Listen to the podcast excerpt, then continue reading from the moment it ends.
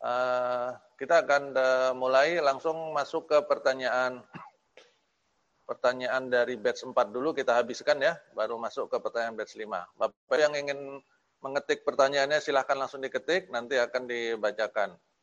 Apabila apabila uh, pertanyaannya hari ini sampai dengan selesai acara tidak terjawab, maka uh, akan dijawab melalui channel YouTube DHM Partners ya karena ini nanti juga akan dipotong kecil-kecil sesuai temanya dan dipasang di uh, channel YouTube DHM Partners, termasuk yang belum terjawab akan saya jawab uh, kemudian diposting di uh, channel YouTube DHM Partners tersebut. Maka dipersilakan Bapak Ibu untuk melihat ke sana nanti, ya termasuk uh, subscribe, like, and share. Baik, pertanyaan pertama. Ya, karena sudah terbaca saya harus sampaikan. Salam kenal juga Pak Farid Mojokerto, Jawa Timur. Pak Rizwan Rainir, Ciputat, Tangerang Selatan. Baik, uh, masih sisa pertanyaan dari batch 4. Bagaimana status dosen yayasan yang diberi gaji di bawah upah? Uh, ini pertanyaannya kelihatannya kurang lengkap ya, jadi saya kurang paham maksudnya. Ini mungkin maksudnya adalah uh, di bawah UMK barangkali ya, di bawah UMK. Bagaimana status dosen yayasan yang diberi gaji di bawah UMK? Mungkin maksudnya seperti itu. Nanti silahkan yang yang uh, bertanya apabila hadir pada hari ini untuk mengklarifikasinya. Uh, pada prinsipnya Bapak Ibu, UMK itu berlaku untuk seluruh tenaga kerja di Indonesia. Saya bahkan untuk seorang dosen pun juga berlaku. Apabila yang bersangkutan tunduk pada uh, hukum ketenaga kerjaan. Ya sepanjang hubungan kerjanya tunduk pada uh, hukum ketenaga kerjaan. Maka uh, apabila si tenaga kerja dibayar di bawah UMK tentu ada prosedur-prosedur yang bisa dilalui yaitu mengajukan uh, keberatan atau menyampaikannya kepada pimpinannya Eh, kepada pimpinan perusahaannya, kemudian uh, setelah itu, oh maaf, oke, okay. ini uh, file Excelnya kelihatan ya, kebaca ya Bapak Ibu ya. Saya khawatir nggak kebaca lagi. Baik. Jadi pada prinsipnya UMK, saya ulangi, UMK itu wajib ya bagi seluruh uh, perusahaan untuk memberikan uh, upah minimum adalah UMK, ya. Uh, tentu akan sangat berhubungan dengan uh, status ketenaga kerjaannya, ya. Uh, apabila yang bersangkutan uh, kategorinya PKWTT atau permanen, sudah jelas uh, perhitungannya. Kalau dia PKWT atau kontrak uh, dan pembayarannya apa namanya perhitungannya bulanan, ya. Kemudian kalau dia harian, maka uh, harian itu untuk yang harian tidak juga tidak boleh uh, lebih rendah daripada UMK. Ada formulanya ya untuk yang harian itu upahnya berapa perharinya ya. Uh, itu bisa dilihat di uh, PP 78 2015 tentang pengupahan ya atau di Kemenaker 100 2004. Ya, Kemenaker oh kalau untuk upahnya ada di PP 78 2015 ya. Tapi kalau untuk pengaturan Eh, PKWT-nya dan harian lepas ada di Kemenaker 100 tahun 2004. Baik. Uh, yang kedua, program pengurangan aman dan sesuai kemampuan perusahaan supaya IR tetap terjaga. Uh, program pengurangan aman ini maksudnya, saya nggak tahu nih maksudnya aman ini, aman dalam arti apa nih? Nggak ada gejolak atau tetap comply. Ya. Karena aman ini bisa diartikan bermacam-macam Bapak Ibu.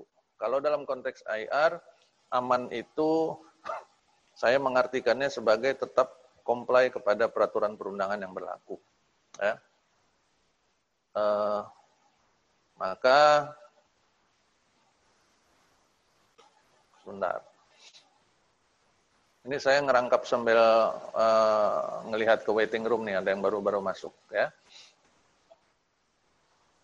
Jadi program pengurangan aman ini tentu hal pertama yang paling penting menurut saya adalah pastikan bahwa segala proses maupun kompensasi yang diberikan itu sesuai dengan perundangan yang berlaku. Itu dulu. Apabila itu sudah dilakukan, eh, maka tingkat keamanannya itu sudah berada di level yang cukup atau standar atau bagus. Ya, eh, itu saja dilakukan, baru comply-nya saja dilakukan, itu sudah bagus.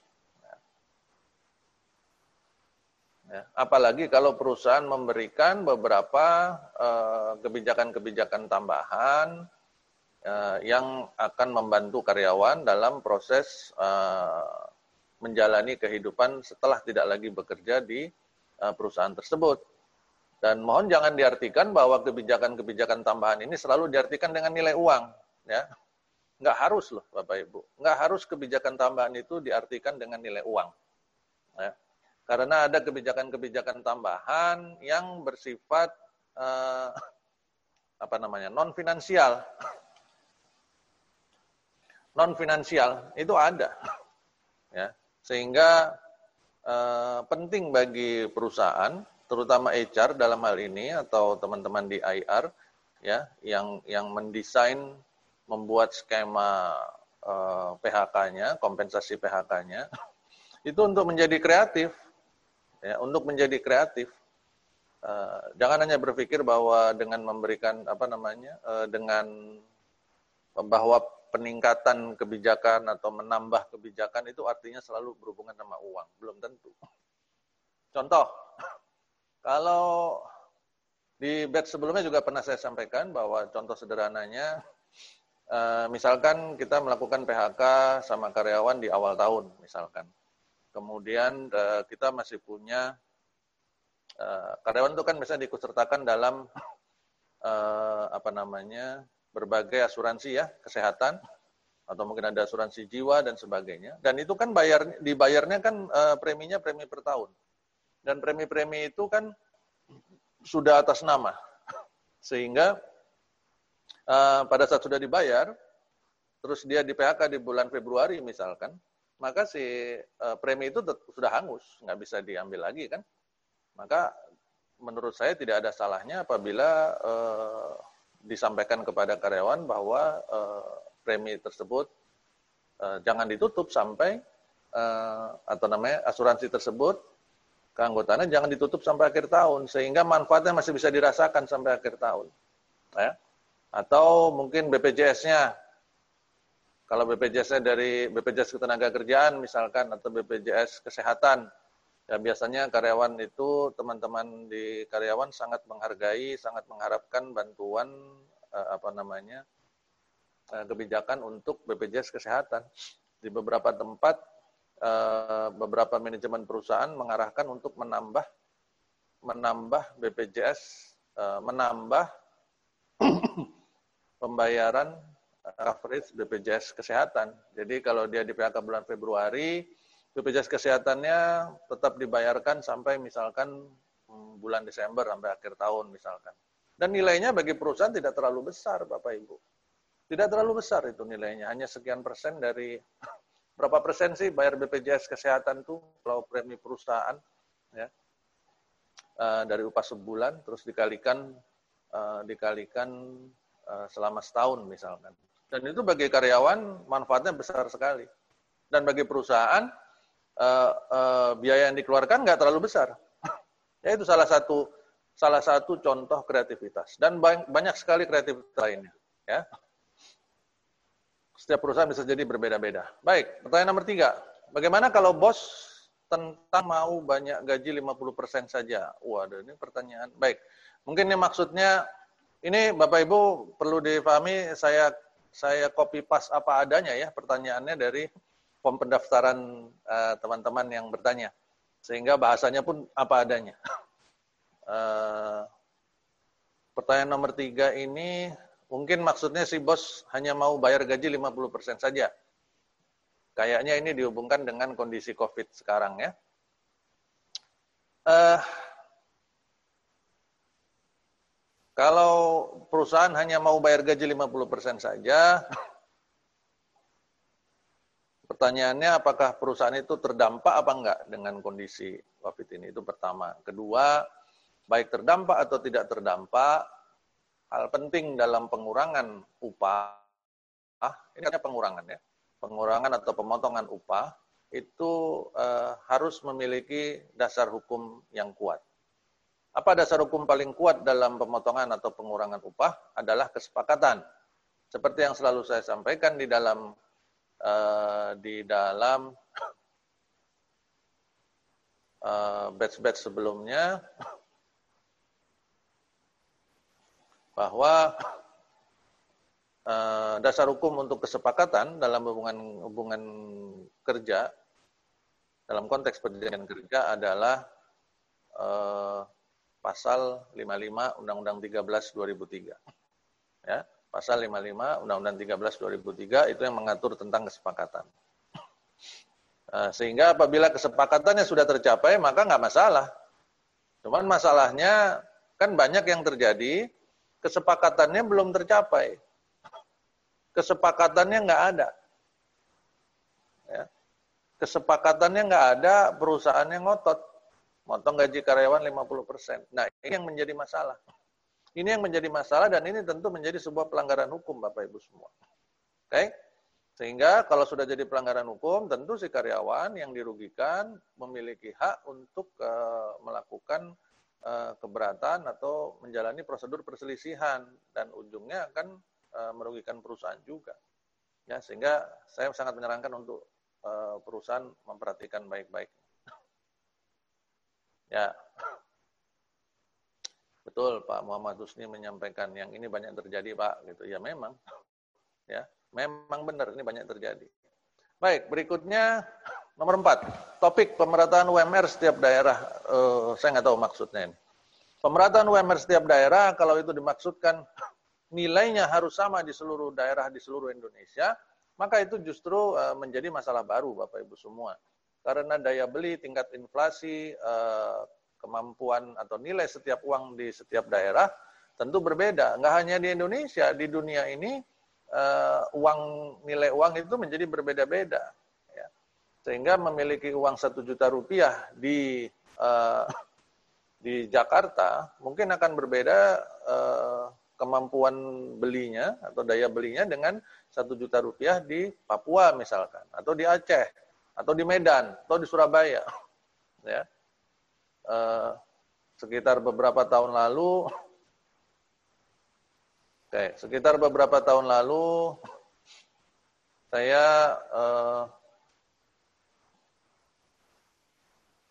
uh, beberapa tahun lalu saya mendengar uh, info nggak tahu ini benar apa enggak ya di salah satu daerah di Papua di uh, Bufendigul ya kalau nggak salah ya di daerah Papua sana nasi pecel itu satu piringnya ya nasi pecel satu piringnya di warung-warung biasa itu harganya bisa sampai lima puluh ribu empat puluh ribu lima puluh ribu. Sedangkan kita misalkan yang di Jakarta uh, di warung-warung kalau kita beli nasi pecel mungkin berapa? lima belas ribu sepuluh ribu barangkali ya. Seperti itu. Sehingga tentu menjadi sebuah masalah baru apabila disamaratakan. Anggaplah misalkan sekarang nih eh, UMK berapa di di yang terjadi di yang ada di sekitar Jabodetabek? 4 juta berapa ya? 4 juta 500 misalkan. Terus disamakan seluruh Indonesia 4 juta 500 ini menjadi masalah baru ini menjadi masalah baru ya sehingga tentu tidak mungkin oke okay. uh, eh, berikutnya nomor 5 serikat pekerja sebagai mitra atau sebagai musuh Uh, ini sangat bergantung kepada tingkat kedewasaan dari kedua pihak. Tidak hanya dari sisi serikat pekerja, tapi juga dari sisi perusahaan. Ya. Bagaimana kedua pihak dalam hal ini? Saya selalu bilangnya kedua pihak ya, berarti bisa serikat pekerjanya, bisa manajemen atau perusahaannya. Bagaimana kedua pihak itu masing-masing pihak memandang pihak uh, pihak lainnya?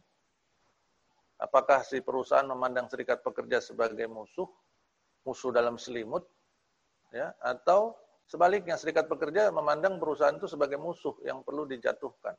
Apabila cara pandangnya adalah musuh, maka uh, ucapan apa pun yang muncul dari bibirnya menyampaikan bahwa sebagai partner sebagai partner tapi dalam hatinya memang menganggap perusahaan sebagai musuh, maka tentu ujungnya akan terjadi uh, apa namanya bentrokan ya, terjadi perselisihan. Karena uh, kalau kita memandang salah satu pihak atau memandang orang lain sebagai musuh, tentu segala langkah, segala tindakan, segala ucapan itu selalu diarahkan kepada menjatuhkan orang.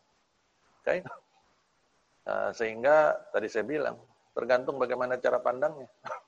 Kalau memang perusahaan dan serikat pekerja ini dua-duanya sama-sama uh, jago tinju ya, memang petinju semua ya silahkan. Semakin bermusuhan, semakin produktif kerjanya ya silahkan silahkan saja. Ya, tetapi yang saya tahu uh, kebutuhan berusaha di pengusaha, demikian juga uh, apa namanya job security bagi pekerja itu membutuhkan keadaan yang tenang, keadaan yang damai. Setahu saya ya, saya nggak tahu kalau ada perusahaan yang butuh permusuhan atau serikat pekerja yang butuh permusuhan, nah itu saya nggak tahu. Ya. Demikian kurang lebih Bapak Ibu yang nomor lima. Kemudian nomor enam, bagaimana pandangan Bapak Ibu terkait pemerintah memberikan izin kepada tenaga kerja asing dari Cina untuk masuk ke Indonesia di tengah pandemi COVID-19? Ini agak pertanyaannya agak menyeramkan terus terang ya. Karena ini memang masih menjadi isu sensitif sekarang ya. Uh, saya bukanlah uh, saya bukan pemerintah, saya adalah rakyat biasa ya. Uh, maka pandangan cara pandang saya adalah cara pandang pribadi. Uh, saya yakin dari pihak pemerintah memiliki alasan tersendiri entah apa itu ya uh, mengapa uh, banyak tenaga kerja asing masuk ke Indonesia ya uh, namun yang yang perlu kita perhatikan di sini adalah um, kondisi kita hari ini di Indonesia sebelum COVID saja persaingan bisnis sudah cukup berat sebelum COVID, sebelum pandemi. Apalagi uh, pada saat pandemi seperti sekarang. Sekarang ini kita belum masuk ke, ke tahapan setelah pandemi loh Bapak Ibu, belum. Kita sekarang masih dalam masa pandemi. Dalam masa pandemi ini lebih parah lagi.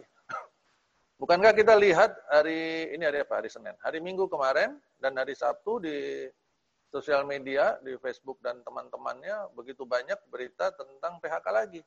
Ya, eh, teman-teman kita di perusahaan penerbangan tuh yang ada di berita kemarin Lion Air, terus ada bahkan ada videonya, ya eh, para pegawai Lion Air itu saling menangis berpelukan dan sebagainya. Itu kan bertebaran tuh di sosial media kemarin tuh. Kemarin minggu ini. Ya, eh, ini menunjukkan bahwa kondisi memang sedang parah uh, sudah sebelum COVID uh, kondisi persaingan bisnis berat, kemudian ditambah lagi dengan pandemi semakin berat, ya, terus ditambah lagi dengan apa kemajuan teknologi revolusi industri 4.0 yang yang mulai apa namanya mengganggu dirasakan mengganggu Eh, beberapa posisi-posisi tertentu uh, di perusahaan karena banyak uh, manusia atau karyawan yang digantikan dengan robot-robot. ya. Dan ini menjadi uh, masalah yang bertumpuk-tumpuk. Di sisi lain, bonus demografinya uh, saat ini kita berada mendekati angka puncak, sehingga uh, supply supply uh, usia yang produktif itu semakin besar. Usia yang butuh kerja akhirnya itu semakin besar.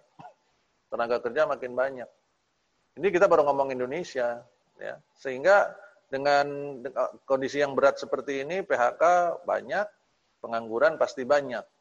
Logikanya uh, mungkin ada baiknya dipertimbangkan apakah pekerjaan-pekerjaan yang saat ini ada diisi oleh tenaga kerja asing itu tadi, kalau ini disebutkan dari Cina, ya, yang mana yang memang masih bisa diisi oleh oleh uh, warga negara kita sendiri ya sebaiknya diisi oleh warga negara kita sendiri. Kurang lebih demikian pandangan saya, karena saya bukan bagian dari Kementerian Ketenagakerjaan sehingga saya tidak bisa menjelaskan apa uh, pertimbangannya memberikan izin tersebut ya. Uh, emang yang saya lihat heboh di sosial media. Baik, nomor tujuh. Ada seorang karyawan dengan status PKWT, tetapi perjanjian kerja yang tidak dicatatkan ke Disnaker, mengundurkan diri.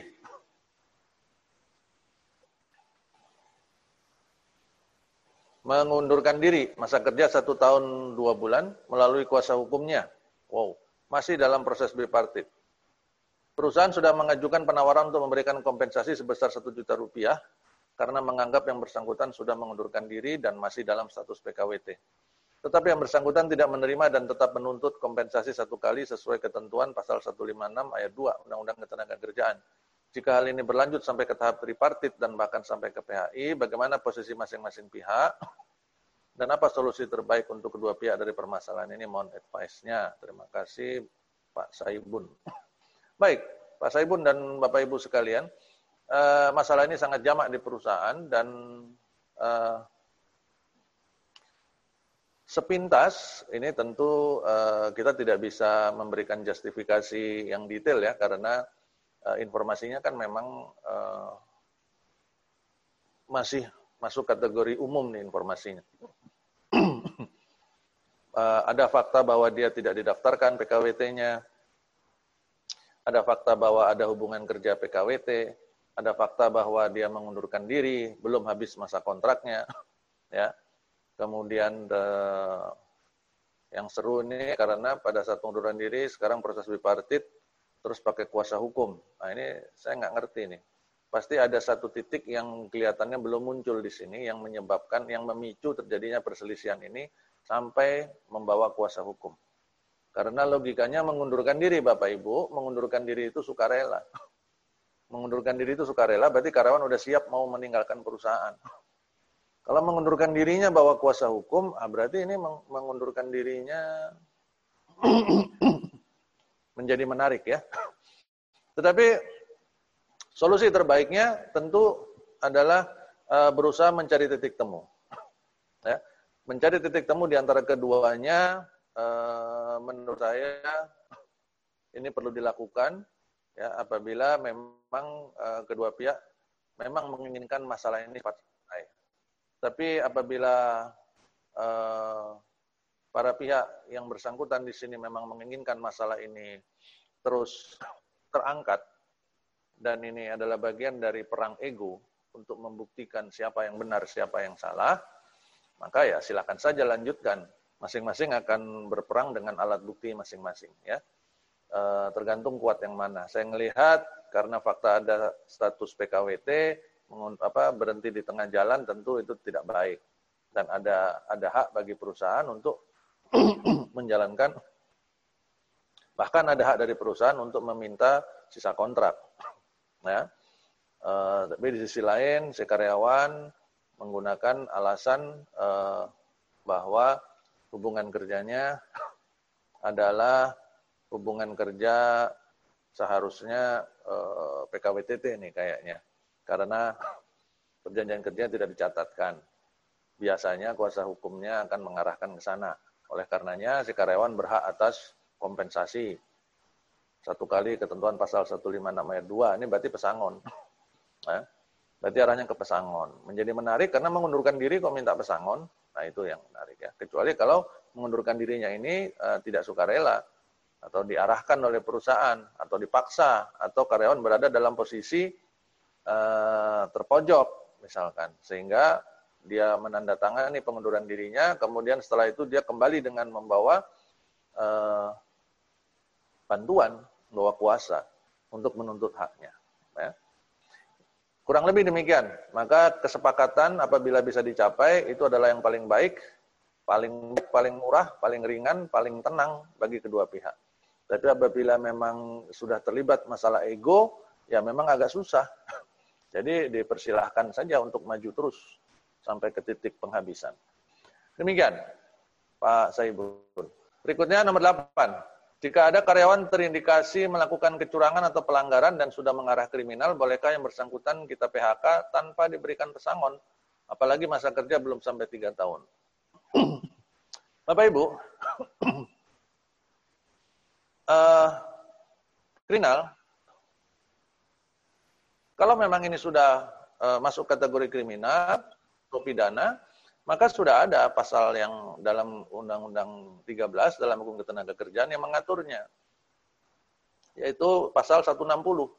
Ya. Pasal 160 Undang-Undang 13 2003 itu mengatur tentang PHK karena urusan pidana. Baik atas pengaduan perusahaan maupun bukan atas pengaduan perusahaan. Maka uh, apabila ada pelanggaran pidana yang terjadi di perusahaan, uh, maka seharusnya perusahaan sudah langsung mengarahkan kepada pasal tersebut, pasal 160. Di mana di sana ada uh, prosedur PHK-nya. Apabila uh, dalam masa enam bulan apa namanya sudah muncul putusan pengadilannya dinyatakan bersalah, maka bisa di PHK, sudah ada uh, kompensasinya, ya nilai kompensasinya sudah ada. Kemudian apabila uh, setelah enam bulan dia dinyatakan tidak bersalah, eh, setelah enam bulan baru muncul putusannya, itu bagaimana? Kemudian apabila dia dalam dalam masih di bawah enam bulan, kemudian eh, muncul putusannya tidak bersalah, maka karyawan di, eh, dipekerjakan kembali. Ya. Kurang lebih seperti itu, eh, tetapi untuk tidak memberikan untuk langsung mem-PHK dan tidak memberikan pesangon itu tentu merupakan sebuah kesalahan karena ya, karena menentukan bahwa seorang karyawan atau karyawan yang di PHK itu mendapatkan pesangon atau tidak, parameternya harus jelas. Bukan karena maunya perusahaan, bukan karena rasa kesal dari pihak manajemen, tapi memang dasar hukumnya bilang dia harus dibayarkan pesangon tertentu. Ya. Kalau pesangon dihubungkan dengan masa kerja yang belum sampai 3 tahun, Bapak Ibu, kalau di pasal 156 ayat 2 di Undang-Undang 13 2003, maka eh, nilai pesangon itu bahkan ukurannya bukan 3 tahun. Di bawah satu tahun pun ada pesangonnya. Ya. 0 sampai 1 tahun itu ada pesangonnya. Pesangonnya satu bulan upah. Nah, kalau yang ada tulisan tiga tahun ini, ini kayaknya si penanya mungkin agak uh, rancu dengan uang penghargaan masa kerja. Itu ada di pasal 156 ayat 3. Ya, di Undang-Undang 13 2003. Kalau uang penghargaan masa kerja memang uh, nilainya baru diperhitungkan setelah usia uh, usia kerja tiga tahun. Jadi 3 sampai 6 2 bulan upah, 6 sampai 9 3 bulan upah dan seterusnya. Nah, tapi kalau pesangon 156 ayat 2 ya Undang-Undang 13 2003 itu dari 0 masa kerja, 0 sampai 1 itu sudah ada nilai pesangonnya. Satu bulan upah. Bahkan kalau itu ternyata bukan kesalahan karyawan, itu dikali dua. Berarti di bawah satu tahun dia udah dapat dua bulan upah. Begitu kurang lebih. ya. Jadi nggak boleh perusahaan yang putusin. Apalagi langsung nggak dibayar nggak dibayar pesangon. Kalau dia kriminal harus ikutkan ke uh, proses pidana pasal 160 yaitu lapor ke polisi. Baik, nomor 9. Apakah program kartu prakerja solusi yang solutif? Aduh, mengapa di setiap batch kajian ketenaga kerjaan selalu ada pertanyaan mengenai dua hal ini? Kartu prakerja dan uh, tenaga kerja asing dari Cina. Ini menarik nih. Baik. Uh, karena sudah ditanya ya saya harus jawab juga. Uh, seperti yang saya sampaikan dalam batch-batch sebelumnya Bapak Ibu, kartu prakerja ini menjadi solu, uh, solusi yang solutif atau tidak, bermanfaat atau tidak, efektif atau tidak, tergantung dari bagaimana pengelolaannya. Ya, uh, kita juga sama-sama melihat uh, kehebohan yang sempat terjadi ya mengenai pelaksanaan kartu prakerja ya. Uh, kemudian uh, pemerintah memberikan penjelasannya dan yang saya lihat di hari di berita uh, di berita online sekitar hari apa ya Sabtu kalau nggak salah Sabtu kemarin ini apa Minggu ya itu atau Jumat. Nah itu sudah ada beberapa perubahan yang dilakukan oleh pengelola kartu prakerja, pengelola pelatihan kartu prakerja. Ya. Nah, mari kita lihat apakah itu menjadi efektif atau tidak. Karena intinya sebenarnya harapan dari masyarakat atau harapan dari karyawan yang di PHK atau harapan dari warga negara yang memiliki kartu prakerja hari ini atau yang apply untuk kartu prakerja hari ini adalah mendapatkan manfaat yang benar-benar bisa terasa dan dipergunakan oleh mereka untuk memenuhi kebutuhan hidupnya. Apakah itu bentuknya dalam uh, bentuk bantuan tunai, apakah bentuknya dalam ilmu yang bisa langsung dipraktekkan, atau bentuknya dalam mendapatkan pekerjaan, apa pun itu yang penting uh, itu bisa bermanfaat buat mereka. Ya. Uh, seperti yang saya sampaikan dalam batch sebelumnya juga, niatnya mungkin bagus, ya. Niatnya kartu prakerja adalah menolong para korban PHK atau para pengangguran atau masyarakat yang belum bekerja, tetapi memang dalam pelaksanaannya akan sangat bergantung eh, bagaimana manajemen pengelolaannya. Ya. Apakah ini akan membawa kepada sebuah solusi yang efektif atau bukan, maka rakyatlah yang akan menilai. Bapak Ibu semua yang akan menilai. Oke? Okay?